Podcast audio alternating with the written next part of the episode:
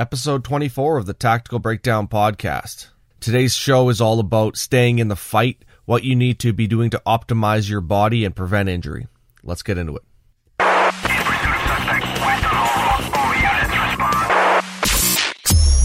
Welcome to the Tactical Breakdown,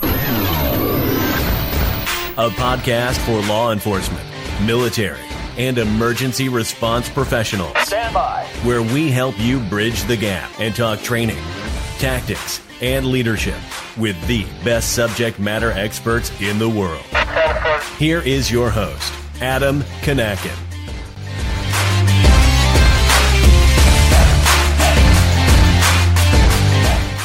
And we're back on the Tactical Breakdown. This is episode 24. I have a friend on the show today. His name is Dave Morrow. He is the host and producer of the Hard to Kill podcast, all about tactical fitness and staying in the fight. And that's what today's episode is going to be about staying in the fight, injury prevention, and optimizing your body to win.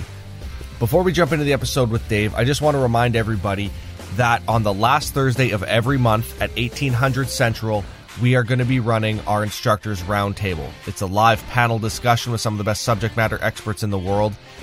This month's episode, when this episode comes out, will be the 30th of January, and our first talk is going to be all about use of force and defensive tactics. So if you're interested in that kind of stuff, join us live on the show, on the live stream, and you will be able to interact directly with the instructors, ask questions, and get answers on the spot. One more thing to mention is that we are now running our gear giveaways that are happening every single month. They're sponsored by our friends at LA Police Gear, Blauer Tactical, and Patch Panel. These gift bags are worth over $400 and they're going to be going out each and every month to a member of our community.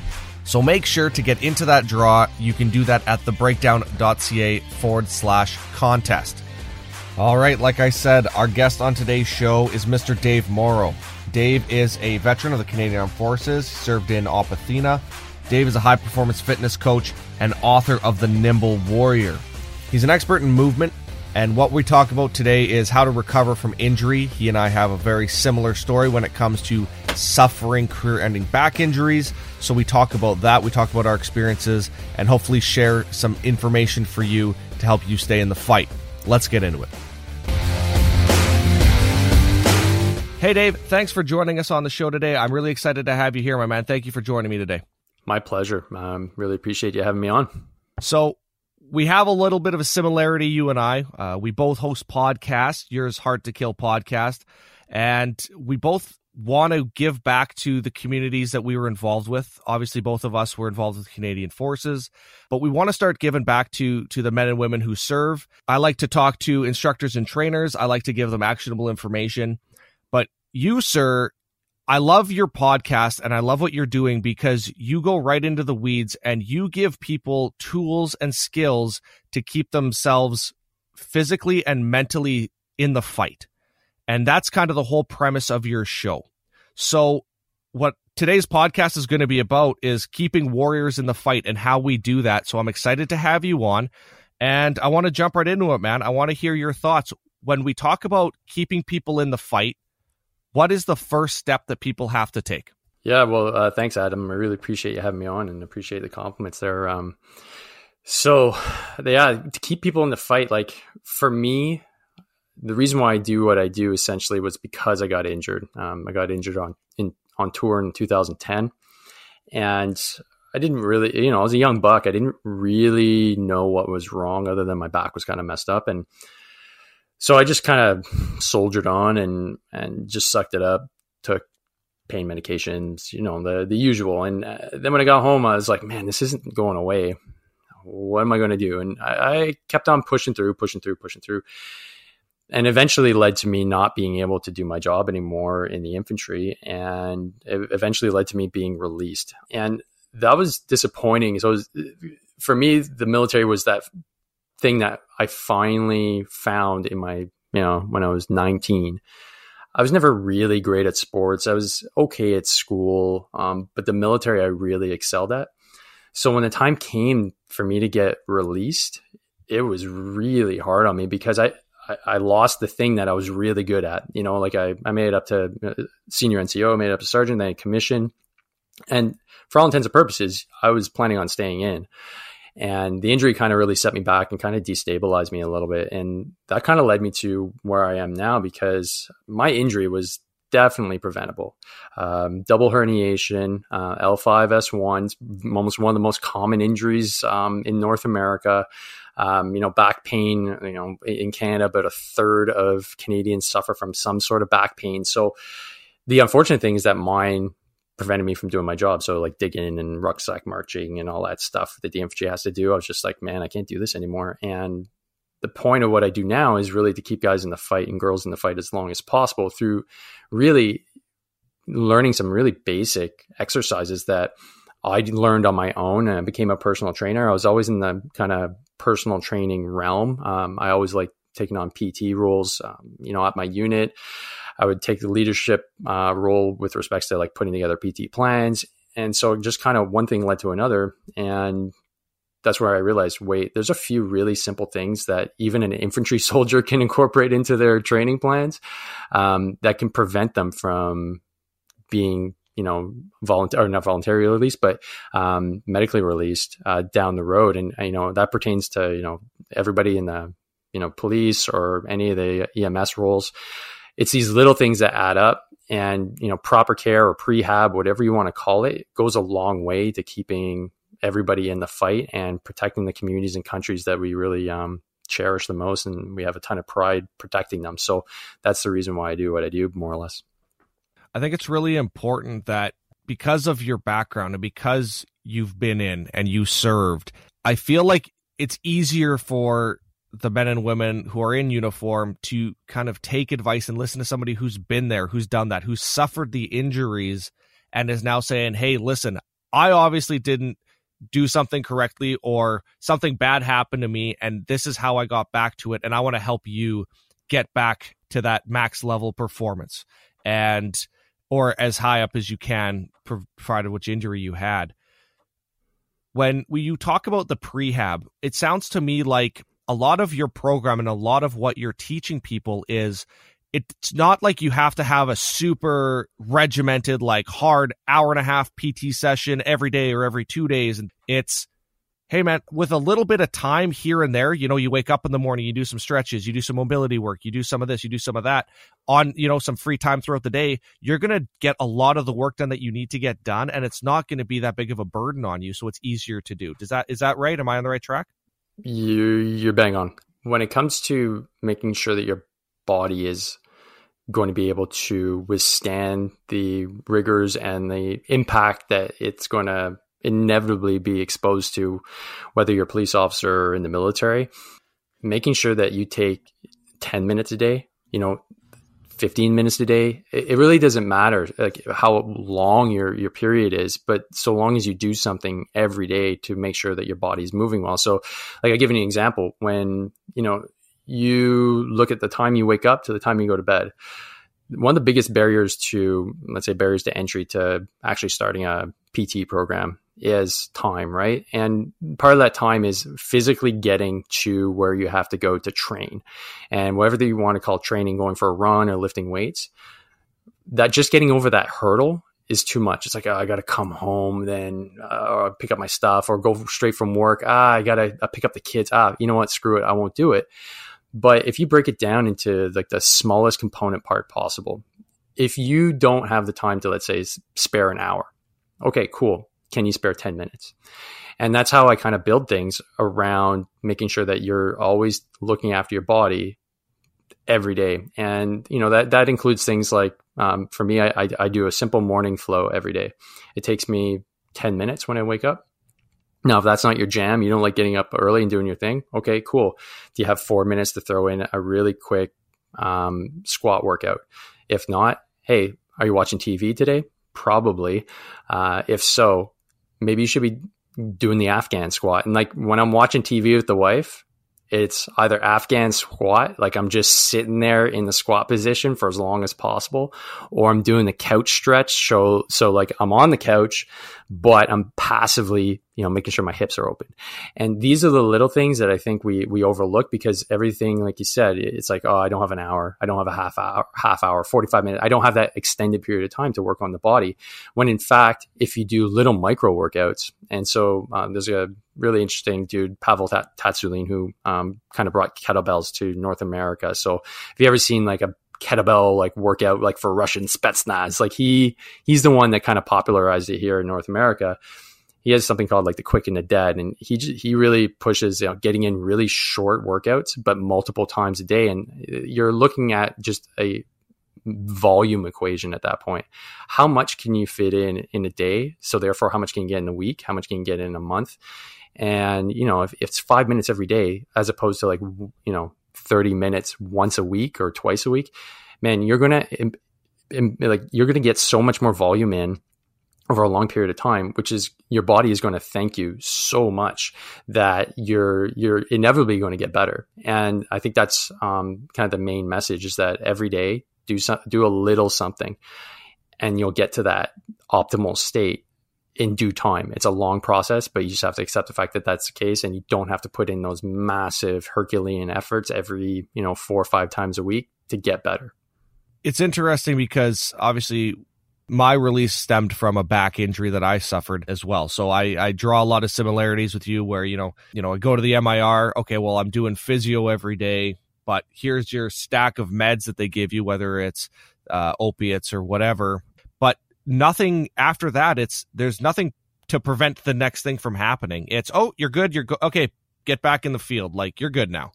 And it, to me, it was always like, well, it, should there maybe be something here where we're able to prevent this from happening again, or maybe do something a little different?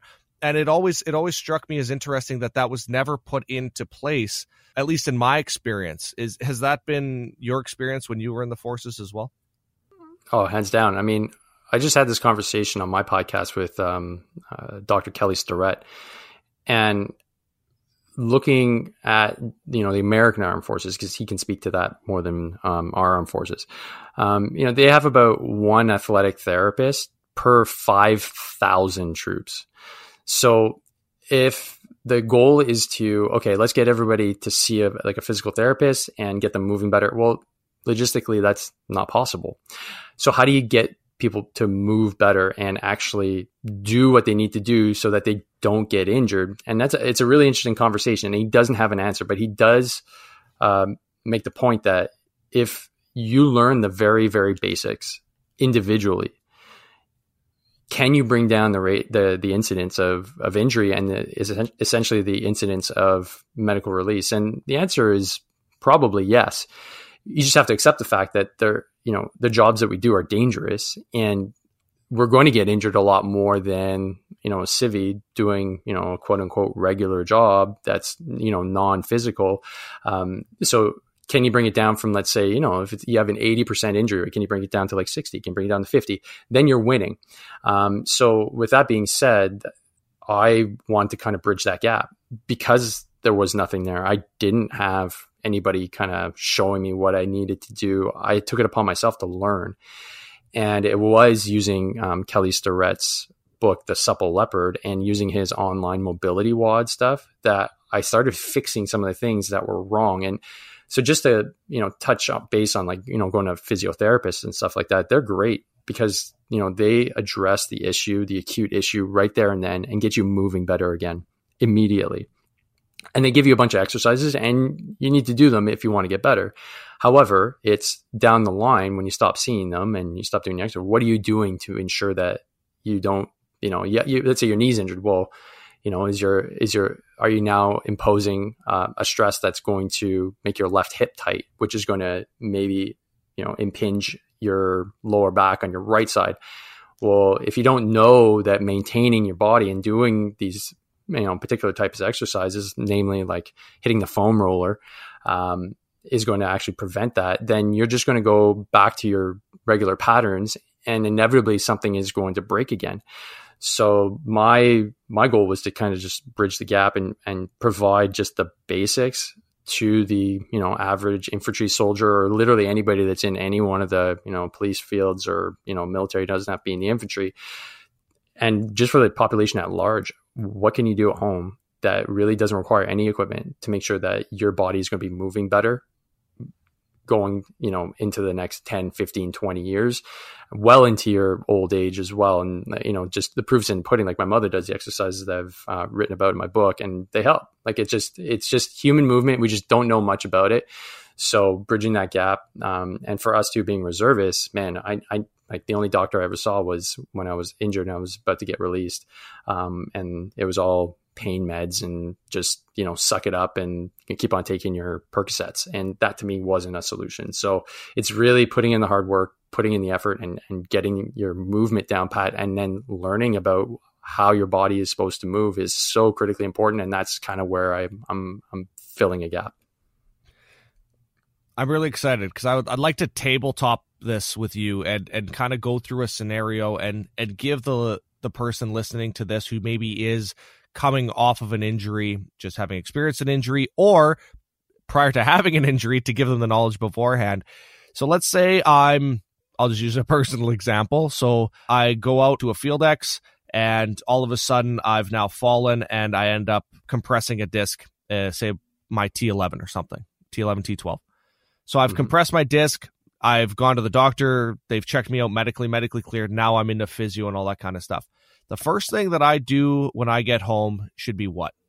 Yeah, that's that's a great question. Now, yeah, I just want to preface this that you know I'm not a, a physical therapist. Um, you know, I'm a I'm a PT coach essentially. Um, but what I do specialize in is is movement. So first and foremost is like whatever the you know physio or athletic therapist is prescribing you, they're they're getting you moving right to start. Like that is going to be like step number one most of us, I, and I don't know the stats on this, but um, I know I was guilty of it too. Like you get your exercises and like you got to do them every day, and you're like, "Yep, cool, got it."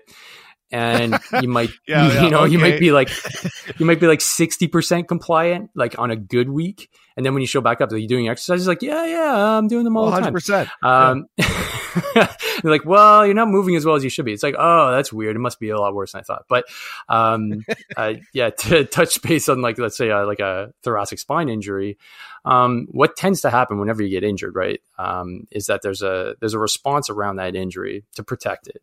Um, and a compressed disc, like for me, like I had herniated disc anytime you're dealing with the posterior chain and you're dealing with the back especially um, it's it sucks because all around it like i call it the neighbors that you're going to end up feeling something either upstream or downstream of that injury so whether it's neck tightness and headaches or lower back pain these are going to be things or shoulder pain these are things that are going to happen and in order to kind of clear them out what I tend to prescribe is if somebody's like that comes to me, I have clients that have back issues.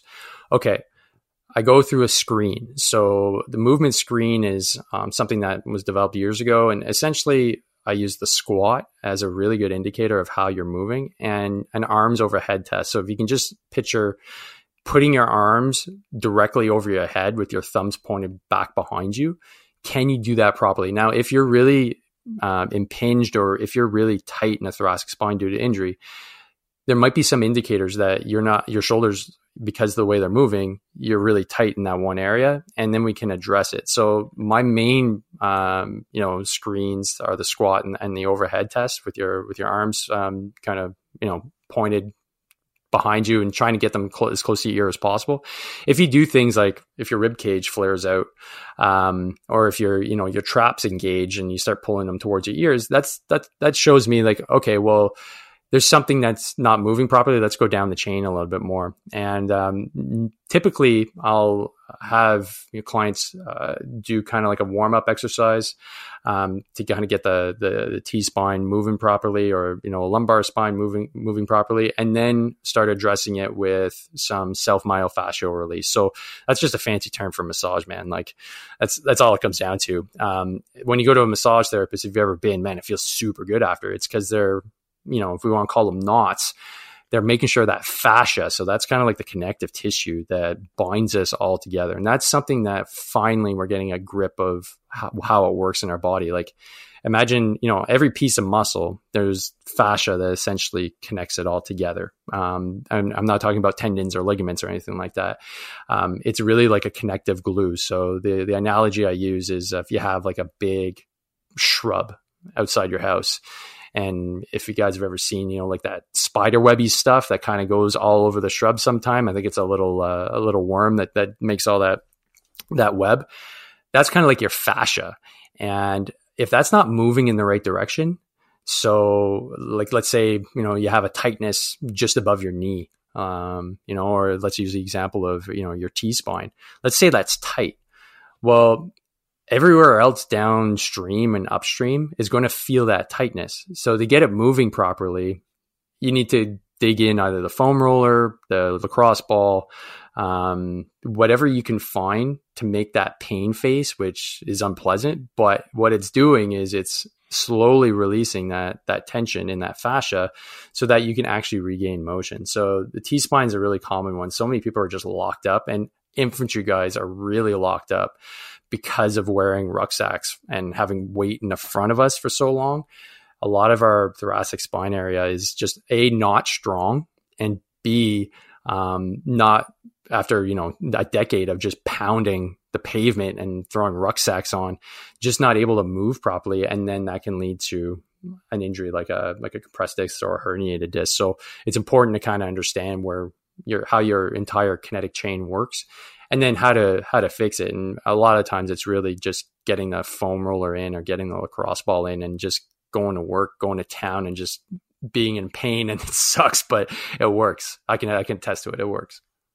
It sounds like the kind of the underlying thing to all of this is that the person who's injured, if if you're sitting there and you're injured, one of the first things you need to do is kind of educate yourself as to exactly what's going on. Whether that's asking your doctor, asking your physical therapist, or whoever, hey, what's actually happening, and and getting the information. Because if you don't have it, like right now, you gave a fantastic explanation of what is going on, right? Right down to like, this is what's happening inside your body.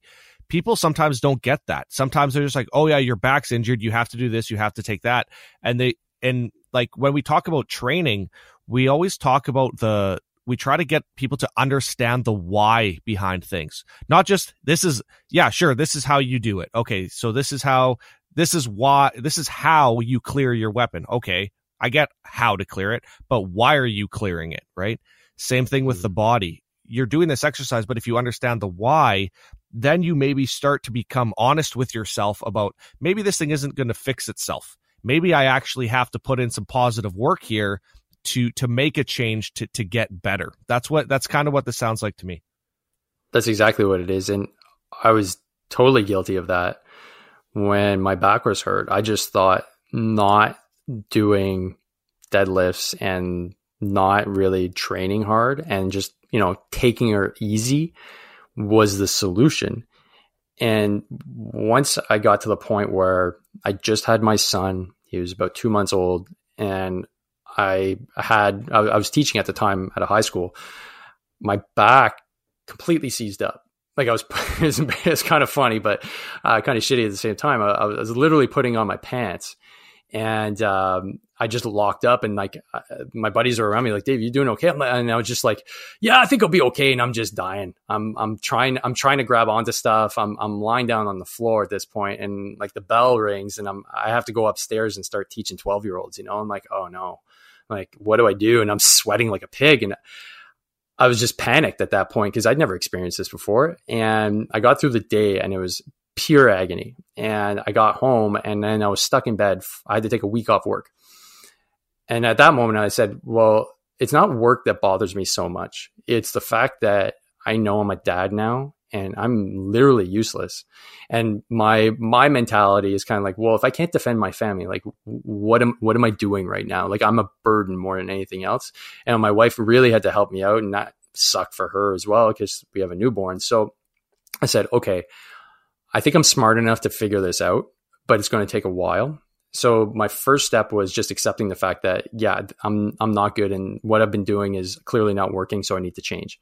And then my next step was to find a coach, and my coach, um, so shout out to LP from CrossFit to the West, um, was just the right guy for me at the right time, and we just progressed through a series of exercises that really helped me build myself from literally the ground up, man. Like I was on the ground pretty much every day doing exercises that seemed easy, but building up over time and doing them every day built the foundation that I have now and allows me to be confident to coach other people in the future um, with respect to especially back injuries because I know what it's like. Like I, I know what was wrong. I know where I need to focus and where I need to focus on clients that are expressing um, the same kind of um, symptoms. So, yes, to answer your question, you need to be able to own your injury. It's yours, it's nobody else's. And you have to start learning like you're going to school. And once you once you start going down that path, you'll open up a bunch of different gates and you'll be in control and it won't be the, you know, the therapists that are in control. You'll have the power and there's so much information out there now and it's in your best interest to go out there and, and, and get it because you know what? When you go to your therapist you're like yeah but i've been doing this and i have you know this issue still and it's not resolving itself. Can we you know do xyz protocol? I, I saw it. I started working on it. It feels good. Can we, a therapist that's worth his you know weight in anything will gladly listen to that and offer his opinion or her opinion and and move forward with you. And that's where I like a guy like um, Kelly Starrett, who really democratized that whole process when dealing with a, an athletic therapist. He just took what he was doing as an athletic therapist and put it on YouTube. And he just opened up this whole world. Now, you have to be careful, obviously, when dealing with somebody that is not necessarily an athletic therapist, you don't want people, you know, uh, doing adjustments and, and mobilizations, you know, on you that aren't qualified. But those individuals like myself that have gone through the studying, that have been through the injuries, that have actually uh, taken the time to to learn, um, you know, I think that's where um, for anybody that works with me, that's where they, they get the value add. Um, it's not just about you know getting stronger and getting into the gym and deadlifting again. It's it's really about understanding why they're injured because once you understand the why, like you said, you can go forward and just crush it because you'll have that that insight, that knowledge that'll last you the rest of your life. And when something goes wrong, you'd be like, yeah, check. I know what I did wrong. I was an idiot but I'm going to fix it. And this is how I did it last time. And this is what's going to work again. And that just makes life so much better. It's funny. I, I'm just getting all these flashbacks and having this conversation with you. Um, I remember when I first, the, the first time that I injured my back really severely, um, I was laid up in bed for about two months to the point where, you know, I was either on, on the bed or on the couch. And then once I was finally up and, and able to get out to physio every every week, um, most of my downtime was spent researching how the hell do I fix what's going on. Um, and because, like you said, some people work within their wheelhouse. People do what they're comfortable with. So if you have a, a therapist who is very used to dealing with one certain type of injury or um, a modality of injury or something, they may be they may not have heard about some new technique or research that's come out excuse me that you know you found uh, like you maybe you talked to somebody else who had a similar injury and they said oh well my my pt gave me this exercise to do. Why don't you try it? And then you can take that to to your therapist and say hey this is i heard of this. Can you do some research on it and and maybe we can try it? And it's it's really a cooperative effort between you and your medical team to get you where you need to go because in, let's let's be honest the only person who's going to know if you're 100% is you. It, there is there's no medical tests to say hey you're good to go. I mean i can speak personally to that. I still have um, permanent nerve damage in my back. I still experience pain every morning when i wake up and it's not it's it won't go away. Um, i'm lucky enough that i have a, a one of the best neurosurgeons in the country. He's part of my family and we've done MRIs. He's done the tests. He's like, this ain't going away. He's like, you can stretch, you can, you can work out, you can do anything you want. It's, it's, you know, it's a permanent nerve injury. I'm like, okay, but you learn to mitigate that but unless you have the information and the knowledge, you're you're kind of shooting in the dark. So I find that really interesting, and I agree with you 100. percent Is that you people need to start taking responsibility for their own rehab, and if you don't, you're not going to get back to where you want to be. 100. percent That um, that's kind of the, I guess, the biggest shift that at least I shouldn't say I've been seeing so far, but definitely the one that I'm, I'm most interested in is you can't possibly have a therapist for everybody. Um, it's just not going to happen. Like I said, in the states, it's like one to five thousand. It's it's just not going to happen. So the idea that you're responsible for your own physical well-being is not something foreign but when it comes to injury prevention it seems like it's always been in the domain of the specialist right? The the, the doctor or one of the you know your athletic therapist whatever it is that, therapist that you're seeing when in fact like they're the experts that are going to guide you to your next optimal state. But some injuries like you said you're you have a nerve injury you know you can do all the foam rolling you want it's not going to fix it but knowing that okay there's a certain component that i can control and inevitably there'll probably be something that you know a protocol that you know that you do that actually helps with the pain and just making sure you can move better that's something you can do the rest of your life. But it may have to come about through just trial and error um, because like you said like you know your body better than anybody else. You know there's there's no therapist that can say well they can say like hey you're moving a lot better. Are you ready to start doing you know, more PT? Are you ready to start playing sports again? Which is the right question. And then it's up to you to say, like, well, you know what? I'm going to give it a shot and uh, I'm going to see how I feel and, you know, I'm going to test it out. Because let's be honest, most of us aren't elite level athletes. But when we're in the forces or you're in the police force, you know, for short bouts of time, when things get real, man, you're operating at a an elite level when it comes to athleticism, you know, the running, the jumping, the sprinting, the shooting, if you have to shoot, like all these skills, man, you, your body's got to be rock solid. Like you got to, you got to be operating at a very high level because, you know, an athlete goes into a game, he or she knows that they're going to play a game right now. So they get themselves ready. Like they're good to go. Like they know they're going to be doing a certain job. But, you know, when you go to your, your job and from day to day, you don't know if it's going to get real all of a sudden. You don't know if there's bullets that are going to be flying over your head all of a sudden. So you have to react instantly. And you may not be warm. You may not be warm.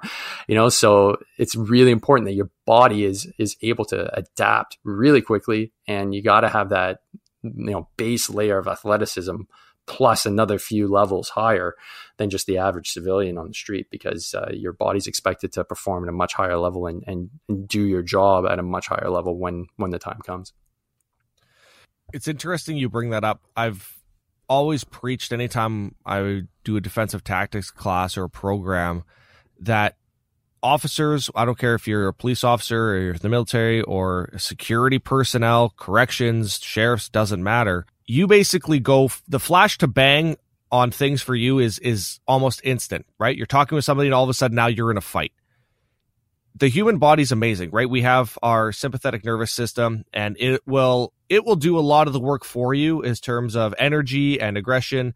You know, you get your your epinephrine, norepinephrine, and your body seems like it's functioning at a super high level uh, until the the incident or the fight is over, and now your body's trying to get back to homeostasis, and you're like, "Oh, I didn't realize because the amount of adrenaline going through my body that I just tore."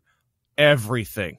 Like mm. I just I overstretched or I damaged this or I damaged that because even though my body was capable of doing it, it was only capable of doing it for a short period of time.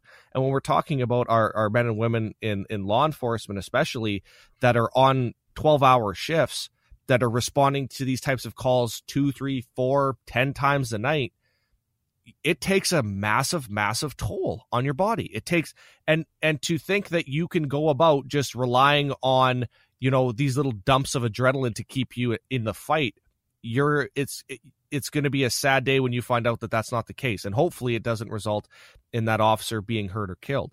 So i think that's also an important thing to to point out is that you know our bodies are amazing. They they can do amazing things but we have to be able to take care of it and we have to preemptively train our bodies so that we can have long and successful careers no matter in what we're doing so um, whether you're police officer, firefighter, you know, infantry soldier, it doesn't matter. To be able to get to that really high threat level response action and be able to function and be able to breathe and think you know if you can't get to your objective essentially and and be able to maintain you know the power output for x amount of time you know you're you're not going to be able to do your job so well and job as well as as someone else who's been training hard and has been taking care of themselves and has been working on their mobility and has been working on their strength and conditioning.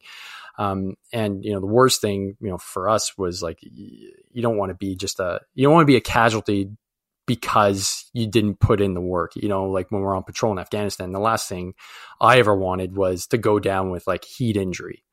You know, that's that's totally preventable. Um, and that you know, it, it really comes down to conditioning.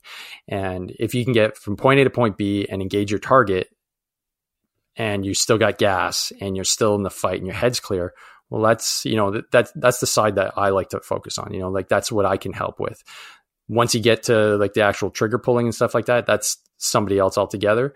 But making sure that you're fit and making sure that you take it seriously, like it's you know life or death, literally, um, and part of your part of your daily habits man, like I, I, always took it seriously in the military, and I still take it seriously now, even though I'm out. Um, I, I, I kind of Joe Rogan mentioned it, and that made me feel a lot better. He says he's like, man, when I'm in the gym, he's like, I think of really messed up stuff. He's like, I think of like people trying to like hurt my kids or like murder my wife, and he's like, it gets me angry. I was like, oh, thank God he said that, man. I bet I've been thinking about that for like years, and it fires me up um, just to make me do a little bit more. Um, so, you know, that's where kind of like the hard to kill philosophy comes from. You know, like I don't want to be stuck in a situation where I need a little bit more gas or I need a little if I had a little bit more strength, I'd be able to get over that wall. Like I want to know that I have the skills to be able to do it. And I want, I have the strength to do it and the endurance to do it as well. So that applies to everybody in our, in our type of work that, you know, if you're, if you're prepared, if you're physically prepared and you, are basically a generalist, because that's what we're talking about here. We're not talking about, you know, power lifters or anything like that. We're talking about generalists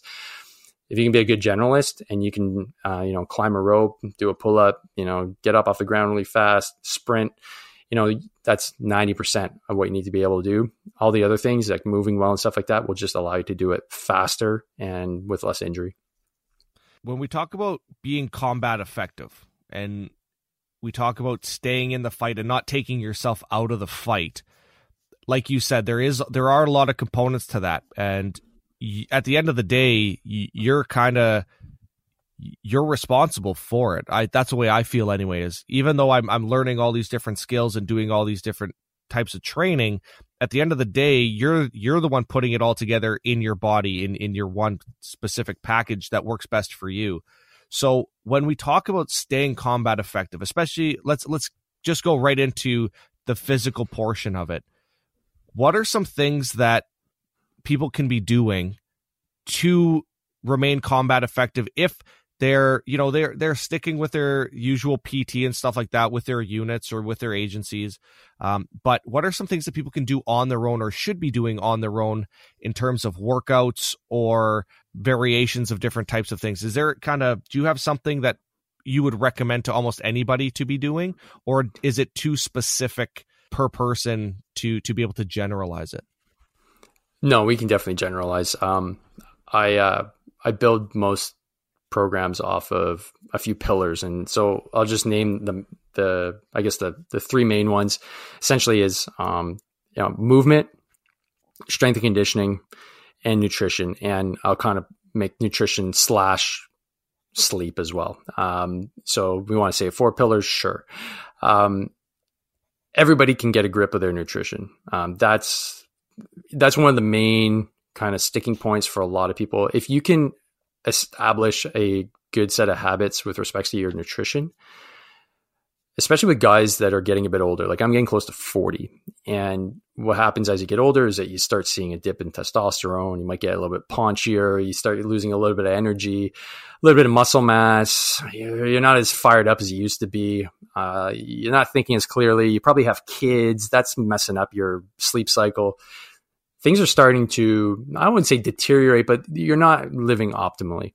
So the first thing would just be if you gain a, you know a, a half decent grasp of your nutritional habits, you're going to feel more in control, and you'll probably control uh, your insulin levels. If you start controlling insulin levels, um, you start putting on less fat. Less fat means you're going to have more access to testosterone, less cortisol. You're going to just feel better. And if we can get that testosterone level regulated for us guys, anyways, man, you're going to feel a lot better. And so that can primarily be sorted out just through nutrition. So that would be kind of like the first step. Then after that, you want to make sure that you're moving well. So making sure that you can actually squat well and you can hinge well and you can push and pull well. These are all things that I think a lot of us, because, you know, high school is kind of like where we learn all of our major physical uh, movement skills uh, at speed. You know, you go from elementary school, you're kind of messing around, and then all of a sudden you start playing like varsity sports, and then it starts getting real. But if you didn't really have anybody to show you, like, hey, you like you don't, you're not actually running very efficiently, or you know, you're you're not able to kind of hinge at the hips, and that's kind of the main thing I see with a lot of people is that we've taken out our hips from daily life. Like we sit a ridiculous amount of time during the day. I think it's something like six to seven hours a day. We're, we're in a seated position. Our hips are turned off. So when you tell somebody, okay, hinge at the hips, m- most people I see actually bend at the knees and they don't even have that neural connection to push their ass back so that their hips actually flex. So that's, that's another big thing too. is Just how does my body move and what am I doing that I could change so that I can actually start moving better and be in less pain. And like I'll give you an example for me, my right knee was one of the reasons why I left the forces as well. So I had the back injury, but my right knee was just a mess. And um, going upstairs was brutal. And I wasn't even 30 yet. And I was just like, ugh. I'm like, well, you know what? Everybody in my family, and this is how I justified it, we have bad knees. We're just a bad knee family. So you know what? This is me now. Like this is my life, and I just have to suck it up. And again, it was uh, watching Kelly Starrett's video, and he just talked about torque. And you know, when you step onto something, you know, where's your knee position? Be conscious of it. And so I just started doing that, and I realized, well, my glute, so like my my big old butt, isn't doing any work. It was just this like piece of meat on me that was really not doing anything. So I started engaging that. So that's another thing that um, is really important is to start engaging the things that may not be engaged because of habits that you've established for 15 20 years you know and then and then lastly is really adding in the strength and conditioning so um, i think a lot of people now i think that the the high intensity um, training style which was popularized by crossfit which i love um, it, it just has taken hold and i think because it's so trendy and, and because it's so sexy to see people doing a tremendous amount of volume. I think people either get scared or they get really excited, and um, you know they're scared because they can't. They, are like, "There's no way I can do that," so I just won't try at all. Or they're super excited, and then maybe they used to be an athlete, and then they try too much, and then they they get injured um, you have to find the sweet spot in there. So, you know, uh, for me, it's really instructing just the basic movements that you learn without any weight, and then adding a little bit of weight and seeing um, how you move through those patterns under load. Once you can move well under load, like you can have all the sexy workouts in the world and all the sexy movements that you know people show on Instagram, but at the end of the day, like, are you putting in the volume? Are you putting in the work? Cool. It, it, it you know, the little tweaks here and there are literally just that. Like, there's no point playing around the edges. Like, can you deadlift? Cool. Can you squat? Can you front squat? Cool. You know, can you do a half decent bench press or shoulder press? Cool.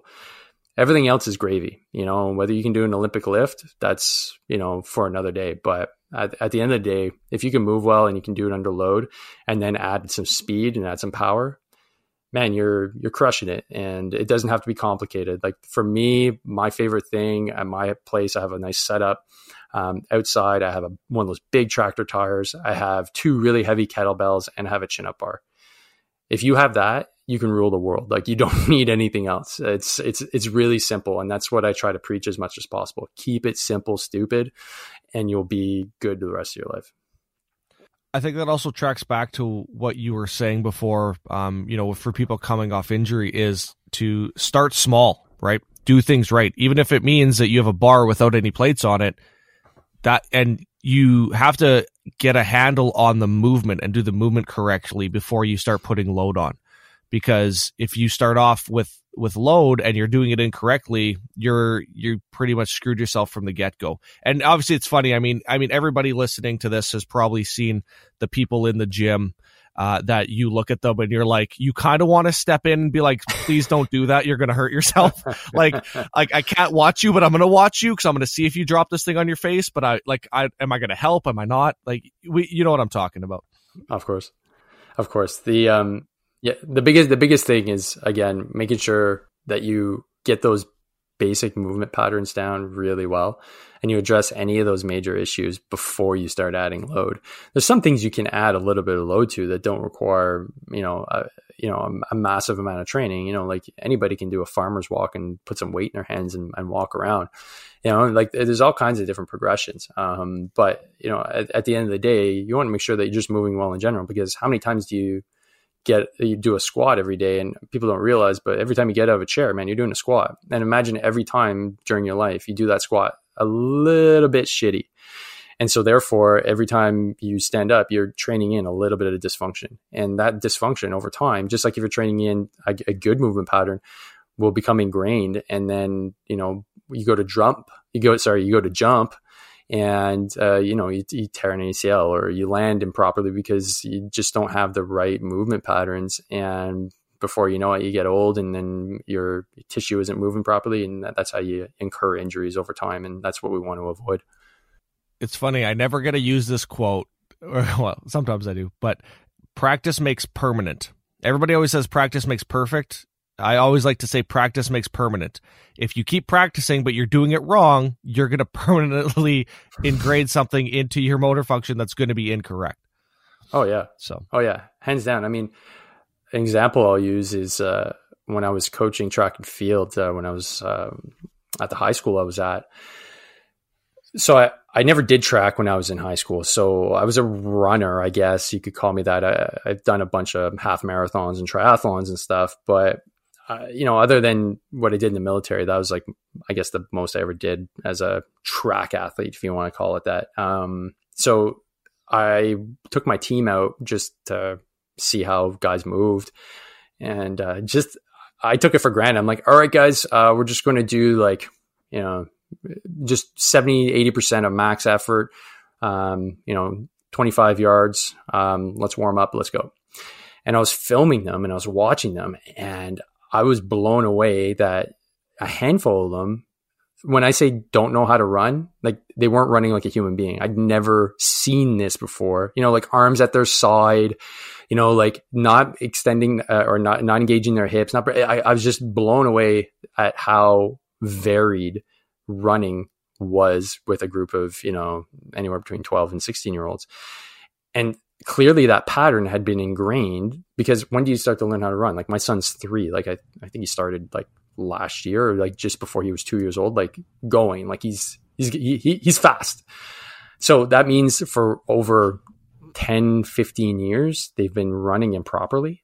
That's, and, and just how do you, I, I just find it, um, I find it fascinating that you can actually run incorrectly just right out of the gate.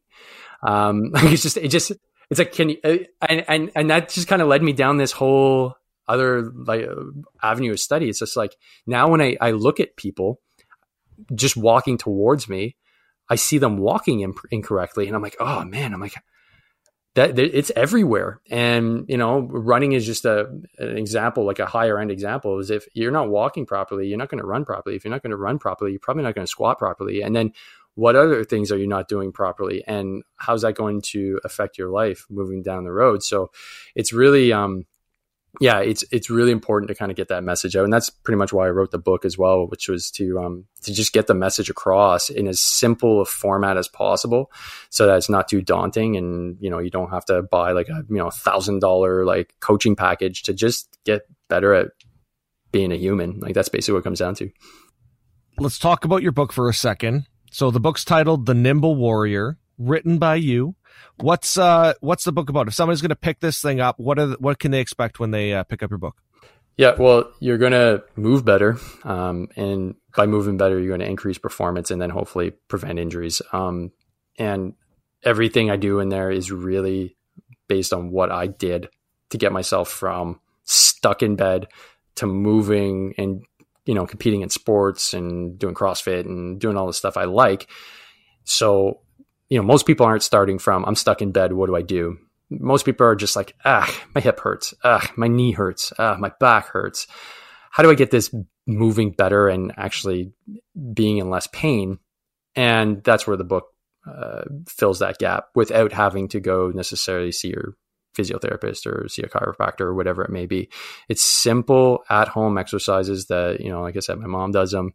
There's no age restriction on this. Um, you know, if you have a lacrosse ball or a tennis ball or a foam roller or anything that can give any resistance whatsoever, you can do these exercises. And that was the point. And it, it, it came about actually. I, I, did a seminar at one of the uh, reserve units here, and I just asked which part of the seminar they liked best. And they said all this injury prevention stuff because there's a bunch of uh, new troops uh, about to go in their infantry course. So I said, okay, cool. I'll put together like a four page PDF and I'll send it off to you boys and, uh, and girls. And you know what? Uh, enjoy and four pages turned into 10 20 30 and i was just like oh, i need more context need more context and then that's kind of how the book was born and uh, that's it like it's it's it, it was never intended to be kind of a published book but now that it is um, i'm glad it's been uh, having a positive impact on uh, you know not just uh, veterans but also you know active duty personnel and um, you know i'd love to see it in more police officers hands as well just you know because with a police officer, man, uh, you know, a bunch of my buddies are cops. Man, there's so much sitting in that cruiser. I can only imagine going from zero to 100 with your gear on and trying to get out. Like that mustn't be easy. So, you know, if you can just move a little bit better, the chances of getting injured on um, on a call are probably a lot less. That's awesome. And if people want to find out more about ju- not even just the book, but if they go to your website and they go to hardtokillprograms.com, and we'll make sure we have the links in the show notes page so everybody can find it. You also have some uh, online programs. And because this episode now is coming out uh, in January, it's the beginning of the year, uh, you have some special programs that you're going to be running for everybody. So why don't you tell everybody about that? Yeah, sure. Um, so the um, the cool thing about what I decided to do, which was go into the online space predominantly from my coaching business rather than do it face to face has been that I get to really touch base and and you know train individuals from across Canada and even internationally, which has really been cool because you know whether you're Canadian, American, British, you know the, the job is the job, and um, so the bulk of my programs are you know all online, and the one that I'm going to be uh, doing a special promo on is called The Beast. Um, and it's a 12 week program. It includes training, nutrition, mindset. And the point of it is to get you beast level strong. I want more individuals going through the program. I want to perfect it as much as possible. So yes, there's a bit of a, I guess, a lab rat type uh, effect going on here for those that are going to be uh, taking on the course. But um, it's a I have individuals doing it right now, and they're they're really getting good results. And I want to I, I want to really uh, drill down and kind of iterate that as much as possible. So in January, you'll see the beast at uh, hardtokillprograms.com. Uh, be a nice big fat discount. And um, that that's a 12 week program, like I said. And um, you can also contact me, you know, through my Facebook page um, or join my Facebook group um, which is hard to kill uh, programs on Facebook. And uh, that would be the best way to get a hold of me and get some more info on that as well. That's awesome. So if you're listening to this, make sure you go to hardtokillprograms.com. Um, so, uh, really excited to Dave. I'm gonna have the opportunity to, uh, or I had the opportunity to be on your podcast. Um, I always love talking to you, man. We do have a lot in common, and uh, I know this is to be a, uh, a lifelong friendship that we have. So keep doing what you're doing uh, with your podcast, with your training. Uh, thank you for what you are doing and helping uh, the men and women in uniform uh, to stay in the fight and to become harder to kill, man. So thank you for being here and thank you for jumping on the show with us. Appreciate it, Adam. Thanks for having me on, buddy. All right, man. We'll talk soon. All right, that wraps up our conversation with Dave.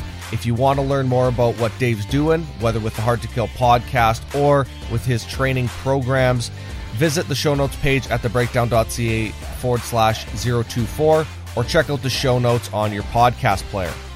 While you're on that player, consider subscribing to the podcast if you like what you're hearing, if you're finding it actionable and useful. Again, make sure to jump on our gear giveaway at thebreakdown.ca forward slash contest and join us for the Instructors Roundtable coming out live Thursday, January 30th, 2020. We'll see you next time on the Tactical Breakdown. Stay safe.